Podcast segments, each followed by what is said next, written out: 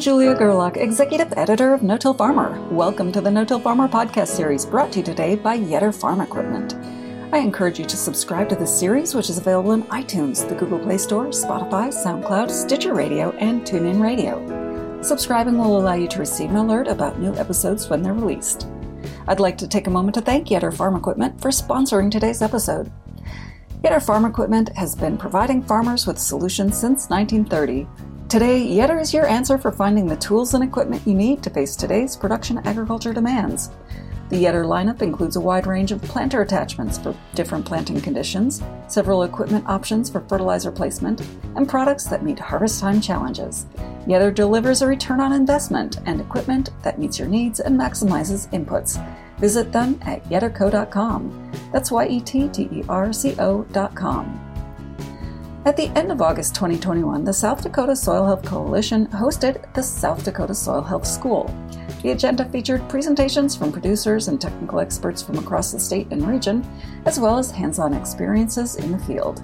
Area producers also shared their challenges and successes with various methods for improving soil health.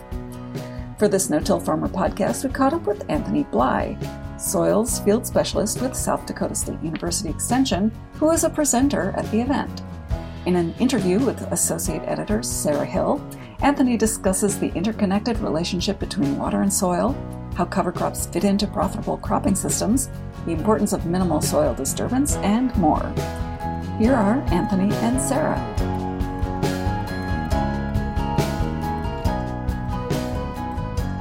So, talk a little bit about uh, your presentation today and maybe some of the key takeaways. Well, you know, we're here talking about drought and um, I see I see soil management as as to be used in times of, of excess water and not enough water. And the relationship or the interconnecting relationship between those two are, is, is vitally important because we all know when we have too much water it's you know it's a curse in a way. But but it, it's really um, it's really a blessing in disguise because um, we need every drop of water when it gets dry, like this time, this this year. And so, if we have systems, soil health systems that can take in water effectively, then we can get through drier periods. Now, albeit there's there's always examples of extreme dryness where no amount of good management is going to overcome what we'd like to see. Right. You know, a profit or, or a good crop. But even in the end, when when that dryness ends and we have that good soil there, we can just take right off again. Mm-hmm. I mean, so uh, it's interrelated. That's why I started talking about too much water at the beginning and then tried to lead that into every drop counts. Absolutely. So talk a little bit about how cover crops and no-till fit into a, a good soil health management system. Oh, absolutely. You know, that we talk about the soil uh, health principles in South Dakota, and we've identified five, and, and no-till, minimum, very minimal disturbance is, is a big part of that.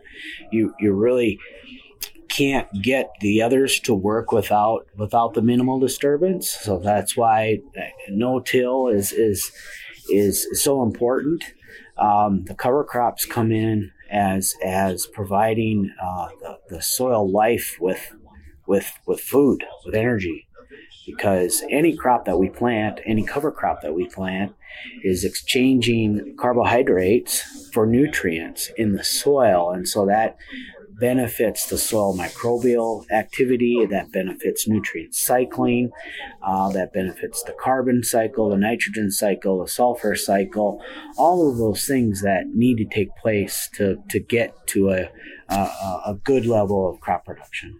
I thought it was interesting one of the things you said about how the soil froze and then one month later it was 106 degrees absolutely so the soil biology was kind of left in limbo, not sure what to do. Exactly. How might having cover crops in a field help that soil microbiology be more resilient and deal with some of those weather extremes? Sure. You know, we, we, we talk about cover crops moderating uh, soil temperatures, mm-hmm. um, moderating soil moisture as well when we have too much. Mm-hmm. Uh, we've even seen cover crops extracting water from deeper depths and and ha- actually have more water under a cover crop than we do where we don't have a cover crop, which is kind of amazing. Mhm. But but that's that natural cycle that that that living root helps uh, provide. And you know, the prairie, if we if we try to mimic the prairie, it started growing really early, and it ended really late. And, and the kind of the problem with with our our two main crops, corn and soybeans, is they're warm season plants, and they like to grow when it's warm, and that's the middle of our growing season. And so, if we can place things at the beginning and at the end, we've we've gotten into a place where we're, we're really mimicking that prairie again, which which really is how our soils developed is under that system. Mhm. So um, anything we can do to do that is is really important. So now, earthworms play a key role in helping Absolutely. build that soil. You mentioned that the earthworms use that residue and they pull it down into their middens. Can you talk a little bit more about how that works? Yeah, you know the picture I showed was uh, was was nightcrawler specifically, and and and uh, you know I'm not a worm expert at all. Um, I, I do have a little knowledge of worms, and there's very few people that that have studied them. Uh, the night crawlers, especially, I've heard aren't native, but they they come into uh, undisturbed soils, and uh, you know maybe it's a relic of the time that we're in. If if we still had prairie here and we weren't farming, would we have night crawlers? And I think we would. I think I think they were they were coming into their own, and it just happened in this time. And and so what those night crawlers do is they have burrows that are very deep in the soil, and they move up and down that burrow, and and that uh, residue that they pull down their holes is is a food source eventually. They are just uh, advancing the decomposition of that food source, and it's a protection. The middens are are protection for their burrow. Mhm. They can't leave their burrow open to the to the atmosphere, Mhm. otherwise it you know it's can come under attack from rainfall or whatever. For potential predators. Right. Sure. So, so they cover that that that burrow with a, a hut, and so the residue serves that purpose too. And so then, how do cover crops act as that residue or help provide some of that residue for night crawlers? It's just additional residues that are there when when see the the natural cycle for the soil is to break down to use the carbon in that and and and to balance out at a, at about 18 to 24 to 1 okay and, and so they're going to break down those residues and if those residues are if we're at a time of year when there isn't a lot of residues there in a healthy soil you, you fight to keep residues on the soil surface Mhm. yeah. So so those cover crops serve that purpose as providing additional residues for those night crawlers. Okay. So I thought one of the most interesting things that you said was that bare fields and that have been tilled with the soil uh, left bare look the soil looks like the moon. Yeah. And I mean, when folks think of the moon, they think of a bare, dry, barren soil. Environment. Yeah. Um, and so that's a very powerful metaphor, I think, for uh, helping growers to realize we don't want our soil to look like that. No, no, no. Because Eh, nothing grows on the moon, obviously. Nothing grows on the moon. Yeah, exactly. I mean, there's there's no there's no life cycle on the, on the moon, and and so uh, when we put our soils in a position to go against that life cycle and and to be kind of an artificial prop um, for crop production, because we have a lot of producers that do a lot of tillage that can grow wonderful crops. We can't deny it. Can't sit here and deny that. That's true. I mean that that is a fact of life, and that's why they do that. Uh, but uh, it, it's kind of an artificial. It's it, it, it's it's going against the natural cycle of of, of, of the soil, and and uh, so as much as we can get away from that and, and ramp up those natural cycles, the nutrient cycles and and the water cycle and all those things, uh, the better off we're going to be. Absolutely. So, talk a little bit about the research experiment with Bode One Farms Mhm. in Baltic, South Yes. Dakota. Um, what were some of the key findings from your research there? Well, uh, cover crops helped water infiltration. Um, every one of those little uh, comparisons, I pointed out the fact that when we added a cover crop, we decreased the amount of time for the water to go in the soil, so that's a good thing. We can take more water in. The other fact was that that that uh, most recent massive tillage that was done really increased the amount of time to infiltrate water. Uh, so we can't take as much water, and and that's a situation where we need the most water in, in that in that in that uh, intensive tillage uh, time frame because because we've removed the water from the soil, and so we need it now. We can't take it in. That's not a good thing. So cover crops benefited. Uh, no-till definitely takes in more water. Uh, leaving the soil alone is, is, is a good way to start getting more water in the soil. Great. Well, um, I thought some of the pictures that you shared uh, comparing the soil were, were very interesting with um, how light and fluffy the soil was compared to like a hard, tight, Yeah. compact ball. Mhm. Um, and another interesting picture uh, showed the color differences. Can you talk a little bit more about um, those visual cues in the soil and Sure. how growers can identify those? Yeah, absolutely. You got to be able to identify. Uh, it's hard to do when you're standing out in a single solitary field and you look and you say, now, what does this look like? But when you put them side by side, it's so obvious and you pick that out in the pictures. So the color is, is, is organic material. Um, generally, our soils that are tilled more have less organic material because we're artificially oxidizing that material out of the soil. And then another thing is, I've often heard it explained as chocolate cake. You know, you cut open a cake and put that piece on your plate, and you see all the holes and the pores, and then you see the cake that you want to eat, right? You don't want to eat the air and, and right? It's moist. Yeah. Okay.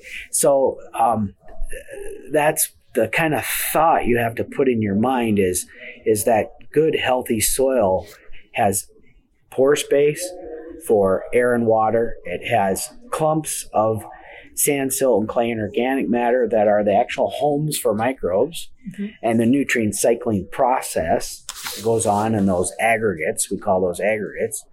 And, and those aggregates are more pronounced, they're more stable. They can withstand adverse uh, conditions, they can hold up more weight. Uh, more equipment weight. Uh, they can resist rainfall impact. They don't blow as easily. Um, uh, it's just so many. Uh, there's just so many more benefits to a healthy soil. It, it's just. It, it, it, it's a what should I say? It's it's it's a no brainer. Is, is, is that a fair term? Um, it, it, it's just easy to see.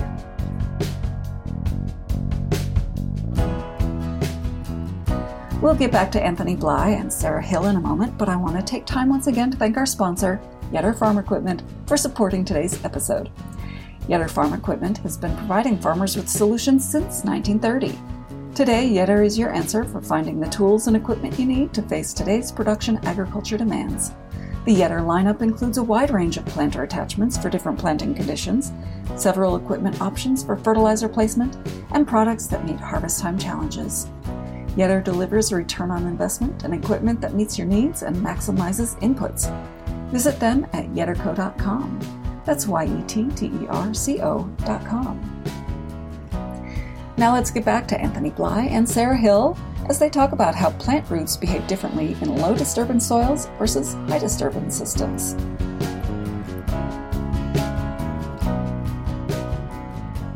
So one of the things that you had mentioned was talking about how um, the roots of plants or crops planted into those soils, um, the difference in how those roots have to struggle to get down into that into that harder, compacted, Sure. unhealthy soil, versus uh, not struggling to flourish in that uh, richer soil with more Environment. air. Yeah, so when we have soil with more pore space, the, the plant roots investigate that more freely. Um, in fact, uh, I'm kind of wondering, you know, we find a few less roots in some of our no-till fields because I think the plants don't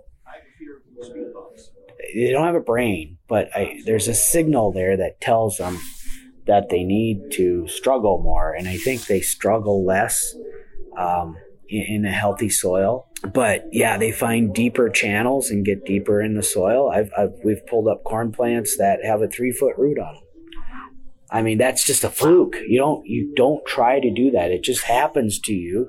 And I should probably include that slide, but I've had other producers telling me that I, I pull up that corn plant and the root just kept coming and coming and coming. And they said, yeah, because it, it, it was following a channel down deep in your soil, and those channels are, you know, they, they get water into the soil. Every So- drop counts this year. You don't want that to be a fluke, right? You, Right. You want that to be the norm. Yeah, it, it's a fluke because that root is is weak and they usually break off, and, and so it's it's it's very rare chance that you'll be able to pull that whole root out of that channel. You know, it's just kind of kind of a funny thing. In fact, my son and I were doing it, and it's like we have to take a picture of this. Wow. There's literally three feet long. Wow. Yeah. So uh, you shared some data showing uh, the difference between uh, native grass, uh, no-till Soil health, yeah. cover crop system uh, with livestock and co- crop rotation,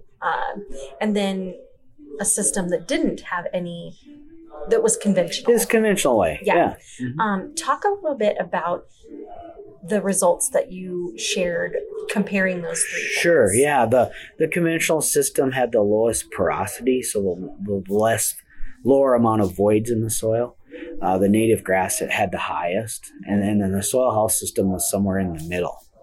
And, and so while we have to we have to grow crops to, to produce food, um, you know that's that's a that's a good you know we're sacrificing something from that native grass system, but but we're using it for a different purpose. So so we know the soil health system is is is advanced when it comes to our conventional our conventional uh, ways of doing things. Along with that higher porosity, uh, we had more carbon in our soil health system. Of course, the native grass had the most because it hasn't been ever disturbed. And, and so it had the most. But um, you know that soil is is it has a lower bulk density. That's a term a soil physicists use to describe the weight of soil. Actually, it's the weight. It's the amount of soil per area or volume of soil. And so uh, um, that that uh, soil health system is is more airy, has more porosity, more more places to store water, uh, more air exchange, which is good for an aerobic environment, which our our microbes tend to be that way. Sure. Mm-hmm. So, um, one thing that I thought you were very blunt about sharing was that if there's more topsoil, you're going to get a better yield. Yes, so, talk a little bit about that Yeah. seemingly obvious, seemingly obviously, yeah, yeah. but yet uh, with more tillage, we run the risk of losing that topsoil. to Well, the, the question really is why are we working so hard to get rid of such a beneficial beneficial thing? Uh, our topsoil is, is all we got, and it, it, it takes a long time to to make soil. I mean, you don't do it next year. Uh, it, it takes a lot of investment in regenerative processes to, to, to, to do that. And so it seems like that our practices are designed around the fact that the more we till and uh, the more we lose, and and that just it doesn't make sense, and that's why I was so blunt about that. we need it. We need it. We we need it. That's why that's how you make money farming. That's how you get better crops. That's that's uh, it's a it's a richness. For sure. Mhm. So, um, talk a little bit about uh, the raindrop splash. Yeah. um, and where does that soil go when it's bare and that raindrop hits it? Uh, what happens to the soil and, what can be the Yeah, result? that, that unprotected soil that's not strong and doesn't have good soil health, um, that raindrop dislodges sand, silt, clay, and organic matter and microbes, and it's no longer in its environment. It's in it's no longer in its environment, and so it's it's subject to washing away because that soil's not taking that water in effectively. It's not functioning effectively, and so it's it's not yours anymore. I mean that that's that's the story there. You don't want your soil to be in that situation, Mhm. and, and so even if that soil doesn't fully leave that field, it leaves that that space and is is decreasing the soil health where it, you know where it came from, and it's also covering up soil where it's going. In fact, we've seen uh, fields that have had poorer soil being deposited on better soil. So you see the reverse.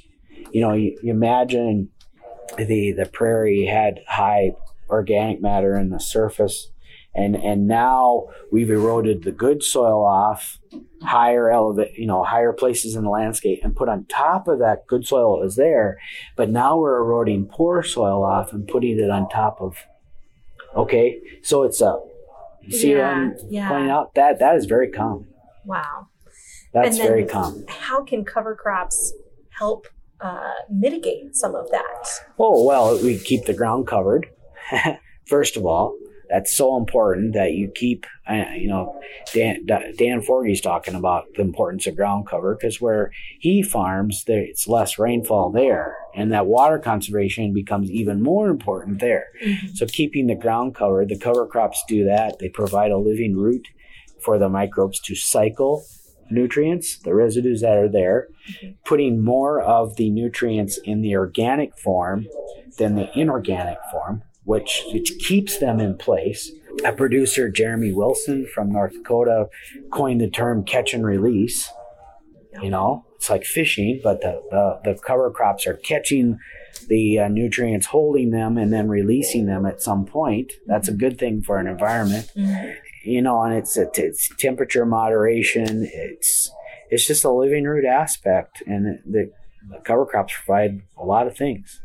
So, one of the things that I thought was interesting that you talked about is that we've looked at some ancient civilizations that uh, perhaps fell because they didn't manage their natural resources, Yep. um, like soil. Yeah. Uh, how close are growers in America to that tipping point? You know, And can we come back from that? we're really blessed in the in the North North America to have some of the best soils on the planet, and there those soils are going to take a lot of abuse, and I I I think in the landscape we've seen soils that have been given up on. You know, they've been put back to grass. I can give you examples in the far east. Uh, Jefferson and Washington wrote about the westward expansion and how important it was to find new soil. You know, there's an area in Missouri that I know that had uh, uh, farmers on it that uh, the, the state came in and bought them out because the, the soils were just so exploited. So it depends on our soil resource to begin with how much it can take. And, you know, the glaciated soils can take a lot. Uh, the prairie built them up a lot. So I'm not I'm not advocating a doomsday thing here for the near future, not at all. But it's it's about preventing that from that runaway train from happening at some point. So I, I I don't think we're close by any means, but you know in Iowa they've done studies of, of the soil survey and it's changed. We've changed the landscape you know, we're here just advocating that we reverse that process and we start actually the building process back again. And, and we take that process back. That change is possible. Right. Oh, it is. Yeah. Yeah. It's possible. And we can do all this. We can, we can have the things we want and do it a different way and it'll be better for everything. Right. That, that's the story. Sure. Yeah. So, um, let's talk a little bit about this report that you uh, passed out to Yeah. folks. Um, Yeah. What are some of the key takeaways uh, for our our listeners? Well, of course, this is this is work done in South Dakota. Right. Um, so if if you know this research is regional, I wouldn't want someone in Iowa or Illinois or Ohio to pick this up and say, "Well, this is the way it is here too." It could be, it could very well be Sure. that that's that's science, but it just shows that that proper management with cover crops and grazing does not harm the soil. Great. That's As- as- great. Now, you throw in a really wet year in 2019 like we had, and you do the wrong things it's it's not going to look as well, right? So the key statement there was proper management. well, I think something interesting too that you mentioned was about the mindset and how you have to have a different mindset for a wet year compared to a, a drier year. Like, like sure, year. you're going to do things differently based upon the environment that you're in, and and and the soil health system works in both, but you're going to make different decisions. Sure. Accordingly. Yeah. So, where could our readers go for more information about proper soil management and and managing soil health even in drought conditions? Well, there's there's these there's there's these articles that we have at our South Dakota State University extension website. There's there's a few there that my colleagues and I have written, but we've partnered with we help develop and partner with the uh, Soil Health Coalition in South Dakota, and they've got a lot of resources as well, and they've probably got links to ours you know, and things like that. Uh, the South Dakota Grasslands Coalition is a great place to find uh, resources about managing grasslands. And then the No-Till Association in South Dakota has, has been a long-standing uh, group promoting conservation and reduced tillage and no-till and things like that. We've recognized them for that Yeah, from long time. Media. Yeah, Uh, received awards from us Tra- for you know, pioneers, tra- trailblazers, right? yes. Yeah. Okay. Yes. So there Well, you go. Thanks so much Okay. for your time. Really Yep. appreciate Yep. it. You're welcome.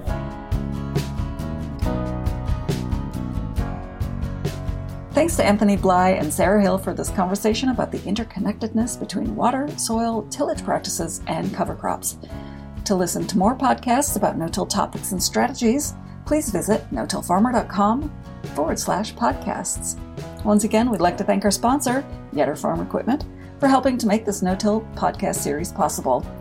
If you have any feedback on today's episode, please feel free to email me at jgerlach at lessitermedia.com or call me at 262 777 2404. If you haven't done so already, you can subscribe to this podcast on iTunes, Spotify, or the Google Play Store to get an alert as soon as future episodes are released. You can also keep up on the latest no till farming news by registering online for our No Till Insider Daily and weekly email updates and Dryland No Tiller e newsletter. And be sure to follow us on Twitter at No Till Farmer with farmer spelled F A R M R and our No Till Farmer Facebook page. For our entire staff here at No Till Farmer, I'm Executive Editor Julia Gerlach. Thanks for tuning in.